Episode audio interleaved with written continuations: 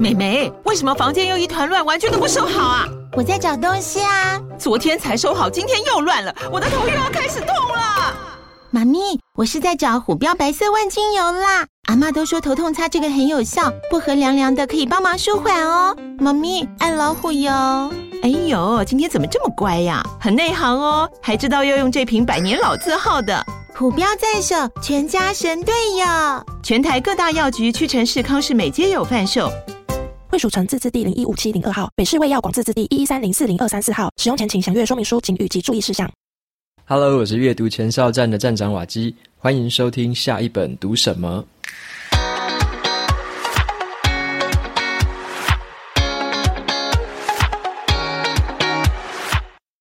今天我要跟大家分享的这本书，它的书名叫做《揭开自己的谎言》。有时候啊，我们为了逃避痛苦，然后呢，会去编造一些故事，在脑袋里面会有一些幻想，这就是这本书所说的谎言。所以这本书呢，会带我们去认识那一些我们自欺欺人的方式，以及呢，我们该如何从那种痛苦跟困境当中解脱，让我们可以更敞开心胸去接纳这个真实的世界，去接纳我们身边真实的人。所以今天的节目，我跟大家分享这本书，我读完之后，我得到的两个重点的收获。那么这一类型的书籍是比较偏向心理治疗这个类型。那每一个人读这种书本，他的这个收获会截然不同。所以我今天分享的比较是以我的观点看到的。好，那如果说你听完之后觉得，诶，这本书可能会对自己有帮助，当然你也可以去找来看。这本书最近也上市了。那出版社的话也有赞助两本的抽奖证书，如果你有兴趣参加抽奖的话，只要到节目资讯栏里面点到部落格的文章，点进去这个链接之后呢，拉到文章的最底下，输入你的 email 就可以参加这次的抽奖证书。那这本书是瓦基有挂名推荐，我还蛮喜欢这本书的。好，所以说有兴趣的朋友欢迎去参加。那再来的话，就跟大家来介绍这一本《揭开自己的谎言》。那首先呢，我们先来进到一个情境里面。好，什么是谎言呢？这个乍听之下好像是诶说谎啊、撒谎啊、讲不真实的事情啊，好像听起来离我们有点遥远。但是呢，这个事情其实跟我们还蛮近的。有几句话你听起来一定蛮耳熟的。第一句话是这样：你应该要把休闲的时光用在更有意义的地方。好，这句话可能是爸妈会对我们说的，或者说你对小孩子有可能会也会这样子说。好，那第二句话是这样子：你应该要继承家业，你应该要更有商业头脑，你应该要更聪明、更能干。好，那这句话有可能也是家长可能会对子女说的。再来第三句话的话，只要我继续留在他的身边，他一定会为了我而改变的。这句话有时候是伴侣之间，可能是男方对女方讲，女方也有可能对男方讲。OK，我希望这个他可以为了我改变，那我就这个继续留在他身边，我等这件事情发生。好，那无论说你曾经听别人对你这么讲过，或者你自己就对别人这么讲过的话，要留意的是这几句话呢都是谎言。这几句话是我们对自己撒的谎言，它也有可能是别人对他们自己撒的谎言。那么这些谎言呢，会对说这些话的人带来痛苦，他也有可能会为这个听这些话的人带来其他的痛苦。所以呢，我们要了解为什么他们是谎言，以及我们到底要怎么面对、怎么去处理这样的一个现象。那这一本揭开自己的谎言，它的作者是一个心理治疗师，名字叫做乔恩。那么乔恩他原本是一个吹法国号的一个乐手，但是啊，他后来。经过一些事情，接受了这个心理治疗师的帮助之后，他也下定决心自己也要变成一名心理治疗师。所以他现在已经透过他的一个训练跟他的学习，他变成了这个华盛顿精神病学院的一个老师，专门在教别人怎么做心理治疗。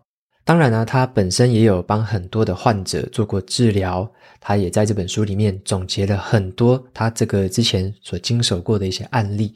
那他现在的话呢，其实也指导过很多的精神病学家，还有心理学家，甚至他也指导过很多的社会工作者。所以在这本书里面呢，除了我们会看到他所治疗的这些患者的案例之外，也可以看到说其他的心理治疗师怎么来跟作者求助。因为有一些这个个案，有一些案例是普通的心理治疗师他们没有办法去处理得好的，所以他们也来跟这个作者他求助说，我该怎么做，我该怎么样引导我的病患。好，所以说这个作者呢，他有在这本书里面指出了一件事情，就是我们人呢，在一生当中本来就会经历过很多很多的痛苦，那这些痛苦有时候是心理层面的，像是我们可能会希望这个伴侣啊，我们希望另外一半。为了自己而做出改变，那或者是我们希望子女可以成为自己理想中那个样子，或者我们希望说自己的爸妈可以全心全意的支持自己。好，这些所谓的希望，有时候会伴随着一些痛苦，尤其是当现实跟你所想的这个希望完全不一样的时候，这个时候就会产生很多心理上面的痛苦。一旦这个现实的情况跟自己想的不一样的时候呢，我们就有时候就会想要去避免这个痛苦，我们就会帮自己这个心里面撒下了更多的谎言。有时候我们会在心里面去相信说，对方一定会改变的，我只要一直等他，他一定会改的。或者呢，你会希望说，诶，我的子女一定要成为我理想中的样子，一定要跟我想的都一样。然后呢，我要用各式各样的方法把他朝那个方向去推进。那或者是有些人会觉得，爸妈好像就要支持自己，无条件的支持自己，才是一个好爸妈。只要是不一样的时候，就会觉得好痛苦。为什么别人的爸妈都会支持他，但是我的爸妈却不支持我？好，有时候我们心里面会有这种现实跟这个希望，跟这个幻想有一些差异的这个情形，然后我们就对自己又撒下了更多的谎言，就造成了更多更深的痛苦。所以作者他透过这本书想要告诉我们是的事情，就是说。我们要去看清楚这一些我们脑袋里面的幻想跟谎言背后的真实情况到底是什么？我们要去面对这个真实，接纳这个真实，跟这个真实去共处。只有在这个时候，我们的心灵才会获得真正的疗愈。所以作者他就透过很多他跟一些个案的治疗的案例，还有他们的对话，带我们去一个一个的去探访这些真实的故事。这本书是很对话式的啊，里面有很多的这个他跟这个患者之间的这个对答，那让我们去学习说怎么样去放下这个心里面的谎言，并且真诚的面对。所以我们会看到很多真实的故事，他们一开始对于心里面撒了什么样的谎，然后呢，作者怎么样引导他们去看清楚说，原来自己一直相信的这些事情，原来都是一个谎言，原来都只是一个单纯的幻想。我要怎么样看清楚这个世界真实的运作是什么？这个世界上，我的亲人啊，我的朋友，他们真实的样貌是什么？当我们看到这些样貌，看到这些真实，我们才能够这个坦诚面对，然后才能够真正的活在这个现实，活在这个当下。所以这些故事呢，我自己读起来，有些故事让我感触蛮深的，因为它会让我感觉有一点似曾相识。有时候我们在跟亲人啊。跟可能朋友啊，甚至跟伴侣的相处，都会遇到有点类似的状况。那有一些案例就有点太过震撼了，好，因为作者他接过非常多的案例，有一些案例真的是太过震撼了。然后我就不在节目里面讲，大家如果说有兴趣，可以去找书里面看。有一些因为太过震撼的案例，可能这种痛苦太深，或这个挫折太重，还是他遭遇到太大的创伤。有这样遭遇的人呢，也会去编造出很多的一个谎言，然后呢，试着去逃避这个真实的痛苦。所以说，我在读这本书的过程，觉得它是一个故事性很强，那读起来是蛮流畅的。它并不像是一个工具书啦，它反而像是透过用故事的方法，然后呢，来告诉我们说该怎么样来看清楚每个人在处理不同的事情上面，他们所撒的谎是什么。如果换成我们自己，可以怎么做比较好？那我在读这本书的过程，其实贴了蛮多的标签啦。不过在今天节目里面，我就稍微截取两个可以比较好呈现给大家听懂的一个方式，然后就来分享这两个让我收获很深的一个重点。好，那首先跟大家分享第一个重点，叫做我们不理想，但是很真实。好，我们不理想，但是很真实。这个故事是比较关于子女的养育的一个故事啊，怎么养育子女这样的一个故事。书里面有一个这个企业家呢，他也去找作者的这个协助。好，这个企业家感觉他的生活觉得很痛苦，为什么呢？他已经是一个成功的企业家，他为什么觉得很痛苦呢？好，他的父亲是一个很苛刻、很挑剔的人，很挑剔这个企业家，因为他在养育的过程中呢，一直给这个企业家很多很多的要求。他认为这个企业家永远都不够好，也不够聪明，而且他现在还不够成功，所以他的父亲总是可以找到各种的缺点来批评他。但是这个企业家他希望说啊，这个父亲能不能爱一个真的他啊？能不能去爱着说他真正活在这个世界中的样子，而不是爱着他这个脑袋里面这个父亲脑袋里面理想中的那个儿子？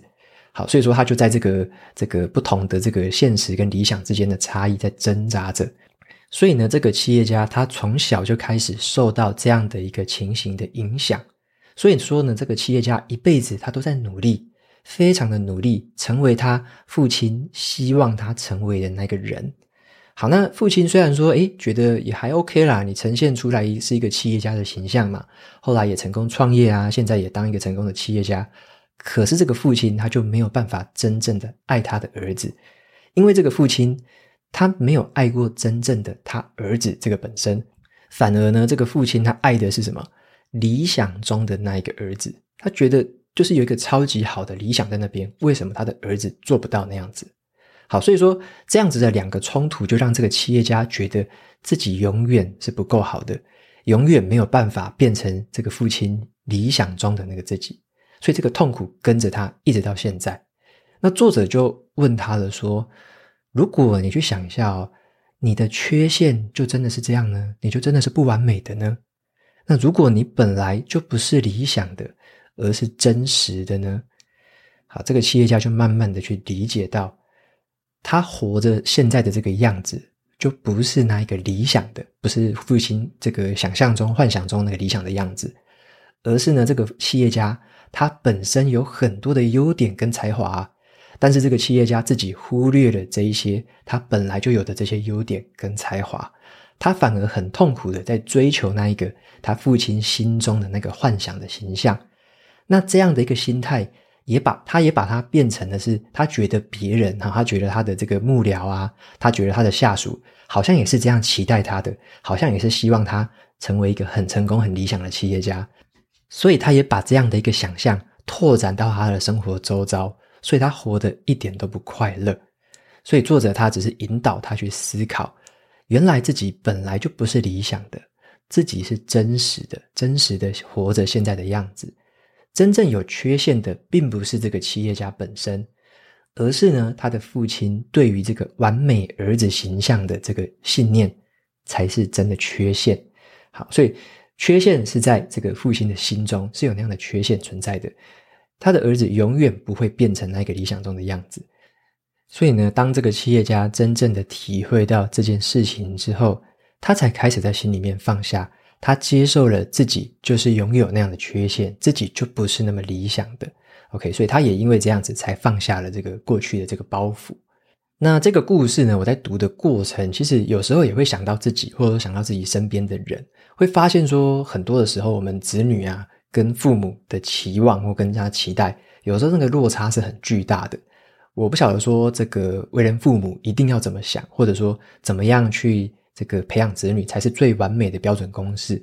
好，这个我没有标准答案，但是呢，我认为如果这个假设父母心中有一个很理想、很完美的形象在那边的话，那结果子女却是活成另外一个样子，他们有另外的特色、另外的才华，结果两边是水火不容的，那这样是一个很可惜的状况。有时候两边可能都会受伤害，所以我自己那时候写过一段想法是这样的，也跟大家分享一下。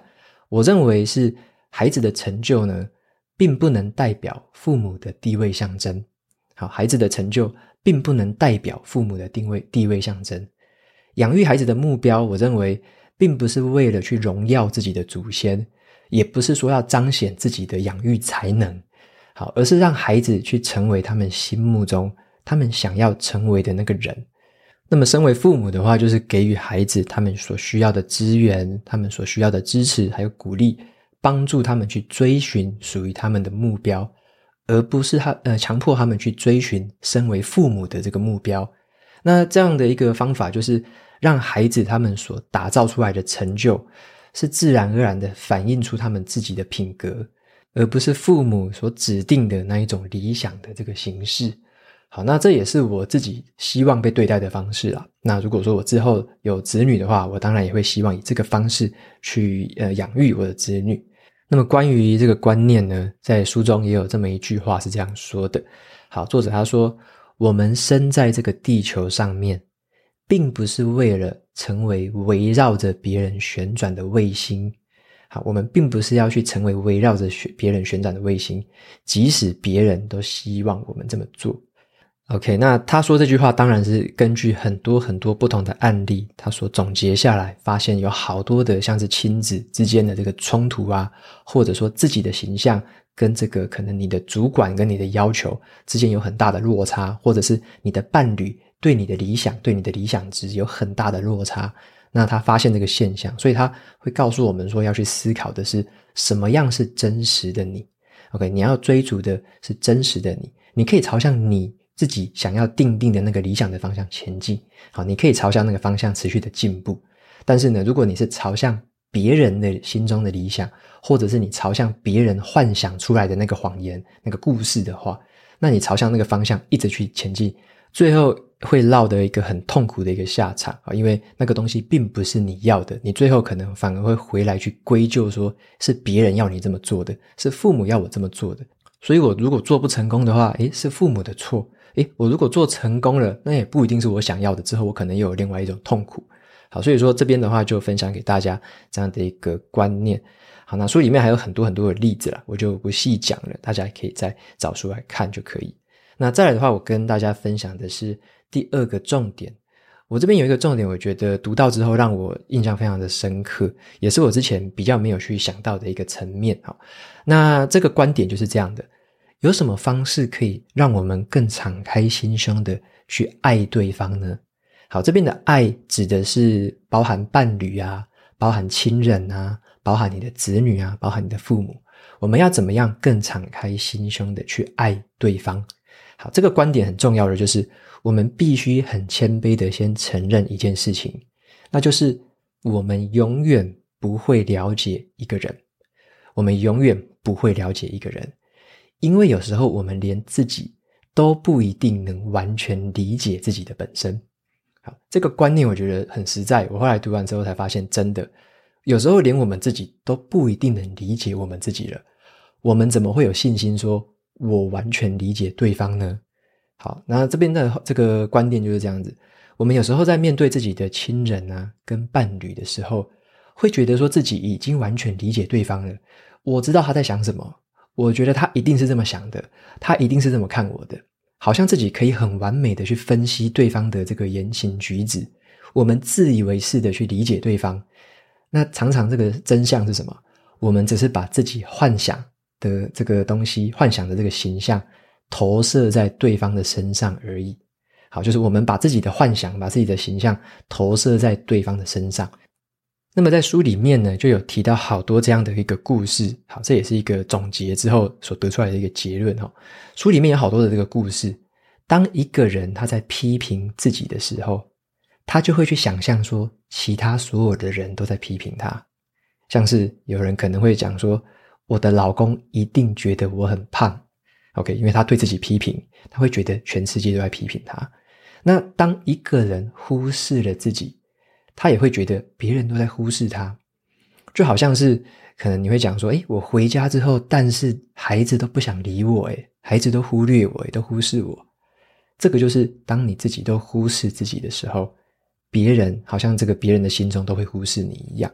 好，那第三个例子是这样：当一个人的内心他不关心自己的时候，他也会认定别人都不关心他。例如说，我老婆只喜欢追剧，诶。她一点都不关心我，她就在那边追剧而已。好，那如果说像我们说这样的话，其实有时候我们是没有那么关心自己，我们关心自己的感受，我们希望别人改变他的行为来符合自己的形象。好，我们希望说，诶，老婆不要追剧了，然后呢，来做我要他做的事情。这个时候就是我们把自己的形象、自己的幻想投射在别人的这个身上。所以呢，在这个情况下，你心中所期望的对方就不是真正的他。那作者他就认为了，如果啊，你发现有人对你这么说的时候，诶，你可能要小心哦。有人可能会对你这么讲：“我完全理解你的想法。”诶，这表示什么？这表示对方真的很懂你吗？还是说对方真的很理解你吗？并不是哦。这代表对方只是把他自己的想象投射在你的身上而已。他看到、他理解到的不是真正的你。他只是把这个你本身啊，你是谁？你本身。跟他对你的看法，这两个之间，他只是把它画上等号而已。所以他以为他的看法就等于你，但其实不是，你是不一样的。你有很多未知的地方，连你自己也有很多不知道自己的事情。OK，所以敞开心胸的第一步是什么呢？就是要先很谦卑的去承认，我们自己不可能知道一切的事情，我们自己不可能完全理解对方。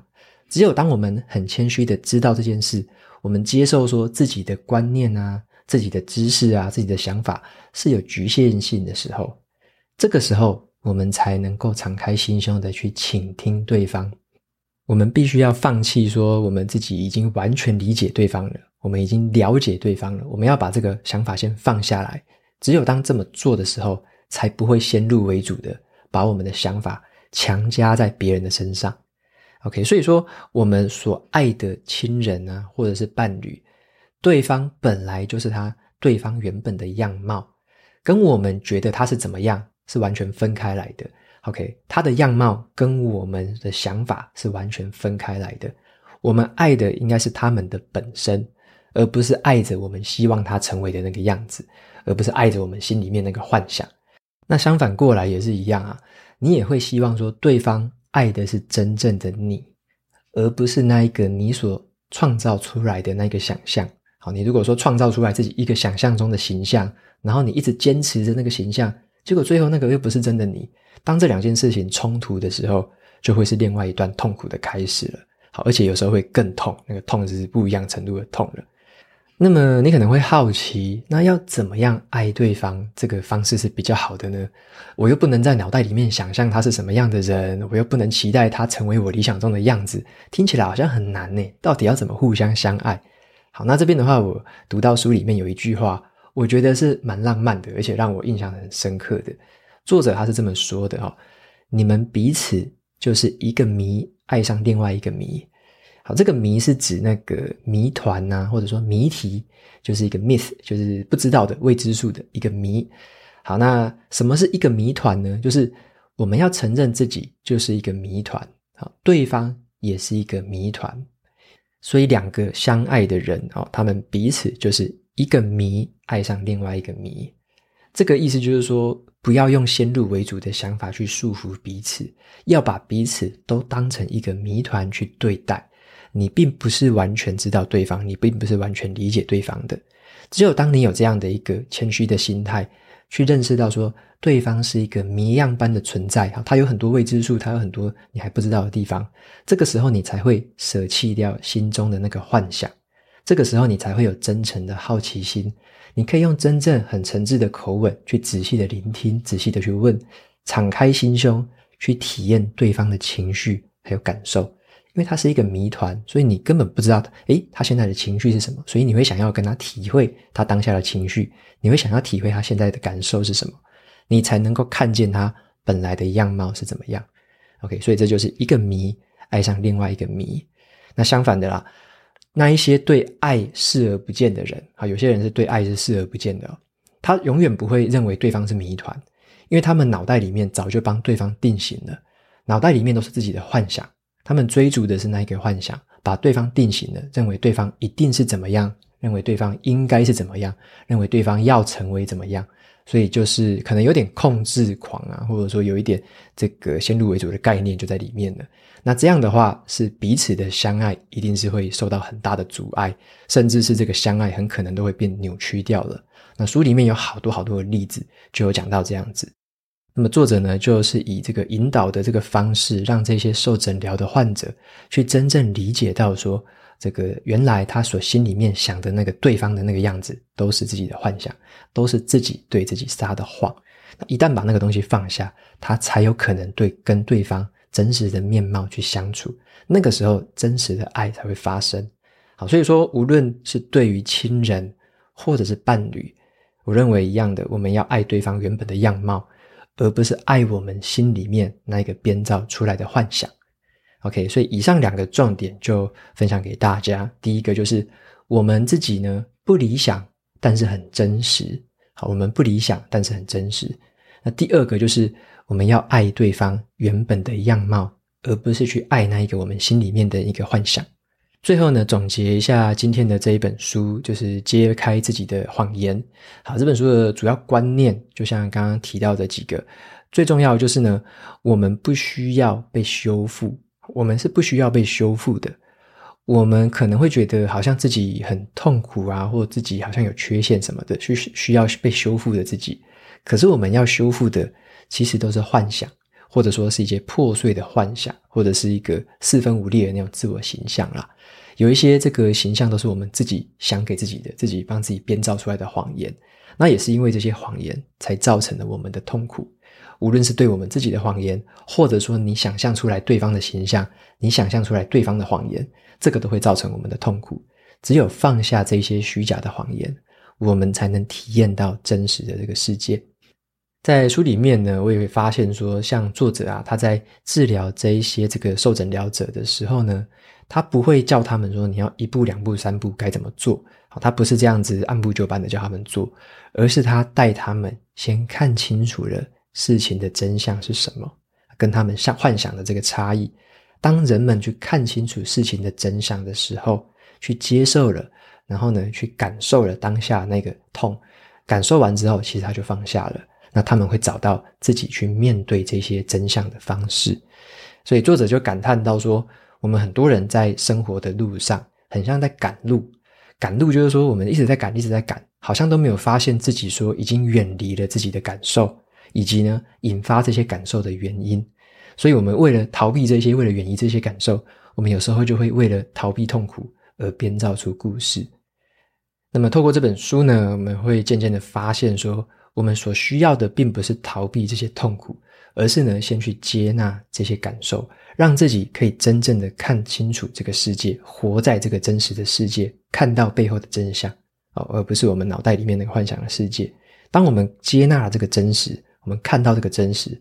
才能够放下那一些已经困着我们很久的想法，那一些已经绑住我们很久的谎言。好，所以说今天这本书揭开自己的谎言，就分享给大家。我觉得是对于在跟人际关系呀，或者说对于自己心里面的一些心态建设，我认为都会有很大的帮助。那可以让你去了解说什么东西是我们自己禁锢脑袋里面的思想。那什么东西是可以你把它看清楚之后，你面对真实的世界，你会有更好的处理方式，那你也会有更开阔的心胸，甚至呢是跟你的亲人啊、伴侣之间的关系，我认为都会有很大的改善。好，所以分享今天这本书给大家。接下来呢，来念一下 Apple Podcast 上面的五星评论。好，今天有四个听众，第一个听众名字叫做赖赖在家，他说瓦基越来越厉害。瓦基的节目同整与叙述越来越容易懂，然后也好听。谢谢你，你真棒！非常谢谢赖赖在家的这个留言跟这个支持。那可能是有听过很久以前的节目，所以我以前的节目跟现在节目讲话的方式啊，跟整理重点的方式都有一些些不一样啊，就是有渐渐的在调整。那也依据大家给我的回馈跟反应，慢慢的在调整当中。好，那也很开心有听到这样的回馈，也让我知道说自己的这个努力的调整是有被听到、有被看到的。OK，那所以说大家有什么样的回馈跟这个想法，都欢迎再让我知道，那让这个节目可以越做越好。再来的话，第二位听众叫做 Maggie 乌龙 Tea，好，他说开始走向掌控自己人生，谢谢你无私的分享，我开始使用子弹笔记。也承诺去书写自己的生活的那一刻开始，力量就逐渐萌芽了。才刚开始起步，也期待再分享。OK，非常谢谢 Maggie 的留言。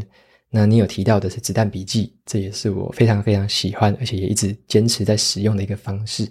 好，那也很开心。诶，我好像还没有分享过《子弹笔记》这本书的这个心得，还是说说书给大家，对不对？所以我最后再找个时间吧，再跟大家来分享一下这本书的内容，就是《子弹思考整理术》。那也分享一下我过去三年来使用的一些心路历程啊，跟一些想法给大家。好，之后我再找个时间来录这一集节目给大家听。接下来的话是两位听众反映的是上一次这个最近的读书会反脆弱这一集读书会。好，分别是 Dolly 一二二零，他回应的是 June 好像是感冒还是哭过吗？声音好像怪怪的。那 Jackie 的声音很好听，而且很有智慧。那瓦基还是一样超赞的，五星推。OK，那下一个听众留言也类似，他说 BB 七九八，他有留言的内容是声音蛮怪的，五星好评。可是 June 的声音好像怪怪的，有点哽咽，还是特别有压喉咙吗？OK，非常谢谢这两位听众对于线上读书会的留言。我后来回去仔细再听了一下，呃，有一个部分是，当然 June 他原本的声音比较多是从喉咙在发声的，好，所以说他有一点这个音色的这个现象是有这样这个刚刚听众所提的。那另外一个部分好像是在这个麦克风收音的这个音质或者说这个音色的部分，好像是可以再更好。那我的我会再带给这个 June，我们再一起讨论看看，可以怎么样来优化。这个下一次读书会的录音的内容跟它的品质，好，那非常谢谢这两位听众所提到的这个问题，那也让我们做下一次的改善。OK，那节目到这边就进到了尾声。如果你喜欢今天的内容，欢迎订阅下一本读什么，然后在 Apple Podcast 上面留下五星评论，推荐给其他的听众。你也可以用行动支持我，一次性的或每个月的赞助九十九元，帮助这个频道持续运作。如果你对这个频道有任何的想法，或想问我的问题，都可以在节目的资讯栏的传送门连接里面找到留言给我的方式。我每周呢也会在阅读前哨站的部落格分享一篇读书心得。喜欢文字版本的朋友，记得订阅我的免费电子报。好的，下一本读什么？我们下次见喽，拜拜。